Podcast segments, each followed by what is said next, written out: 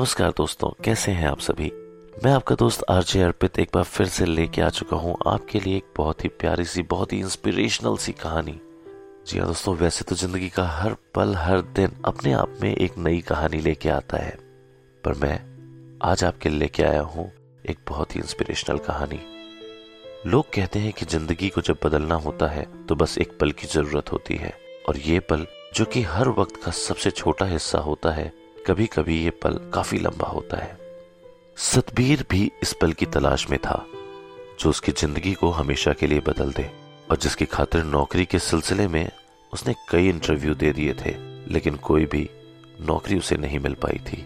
लगभग तीन साल गुजर चुके थे, जब तालीम पूरी करके कॉलेज के बाद सतबीर ने नौकरी की कोशिश शुरू की। अब तो उम्मीद भी उससे अपना दामन छुड़ा रही थी। हालाँकि एक इंटरव्यू का बुलावा सपनों के शहर मुंबई में उसके हाथ में था, जिसकी खातिर सतबीर एक रात पहले ही सैकड़ों मील का सफ़र तय करके पहुँचा था और एक सस्ते से सराय में ठहरा था।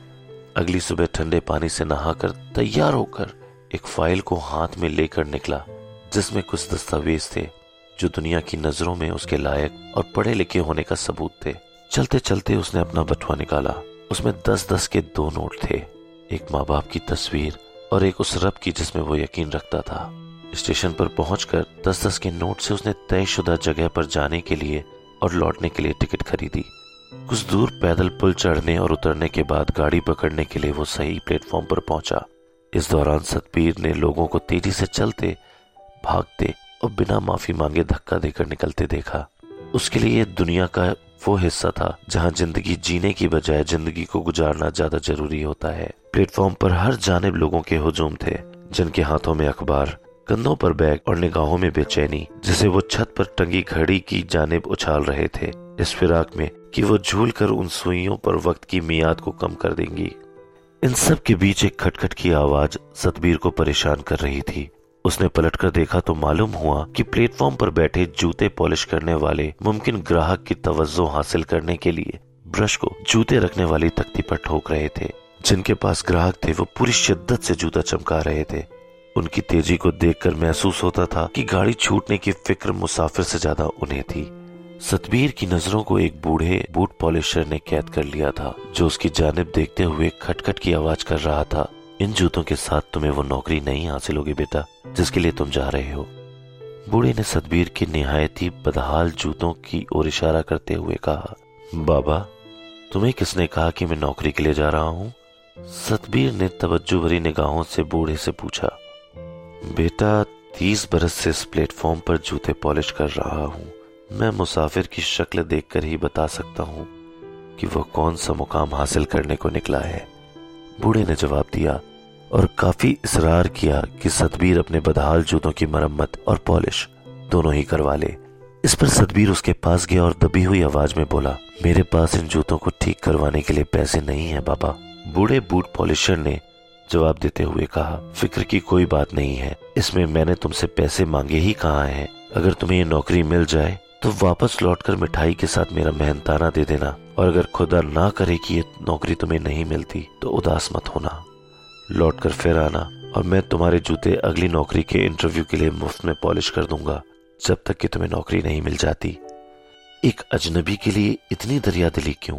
सतबीर ने हैरान नज़रों से पूछा, ये जहान फकीरों की फकीरी से नहीं, अलबत्ता होशियारों की होशियारी से है। एक सबक दे रहा हूँ तुम्हें, जो मैंने ता उम्र गुजार कर सीखा है।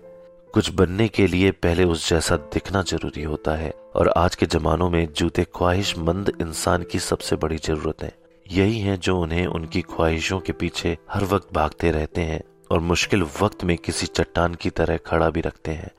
यही वजह है कि इंसान की पहचान के बावजूद उसकी अच्छी सूरत और उसके जूतों से होती है।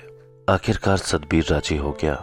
बूढ़े बूट पॉलिश करने वाले ने जूतों की मरम्मत करी और सतबीर ने वादा किया कि वो लौट कर ज़रूर आएगा और इस वादे के साथ अलविदा कह के रेलगाड़ी पकड़कर मुकाम की तरह बढ़ गया।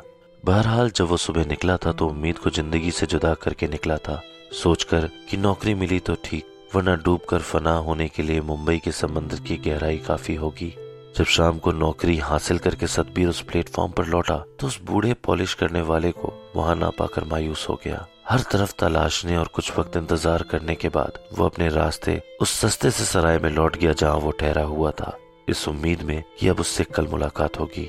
अगली सुबह वो फिर से उसी प्लेटफॉर्म पर खड़ा था। आज नौकरी का पहला दिन था।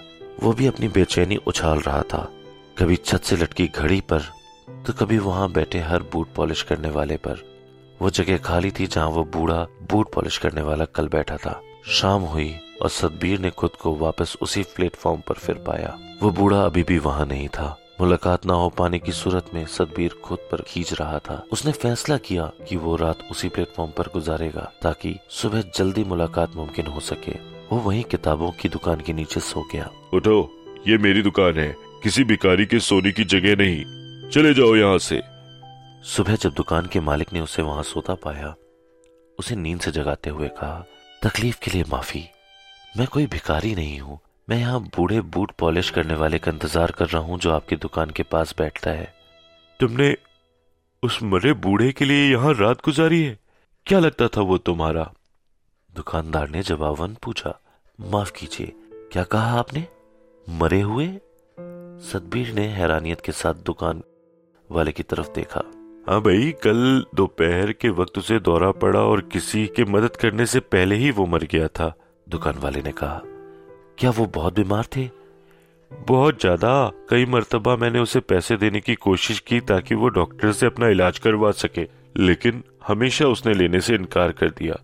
बड़ा ही जिद्दी और खुददार बूढ़ा था। सदबीर की आँखों का झपकना एकाएक बंद हो गया था।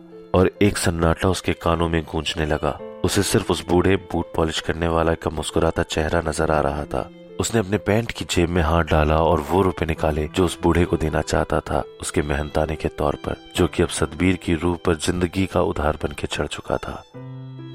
तो दोस्तों, कैसी लगी आपको आज की हमारी ये कहानी? उम्मीद है आपको ये कहानी पसंद आई होगी। दोस्तों, लाइक और कमेंट में अपने प्यार और अपनी भावनाओं को, अपने फीडबैक्स को देना बिल्कुल भी मत भूलिएगा। और यदि आप कोई स्टोरी हमें भेजना चाहते हैं, जो आपकी ज़िंदगी से जुड़ी हुई है या आपकी लिखी हुई है तो आप हमें कमेंट बॉक्स में भेज सकते हैं। तब तक के लिए साइनिंग ऑफ़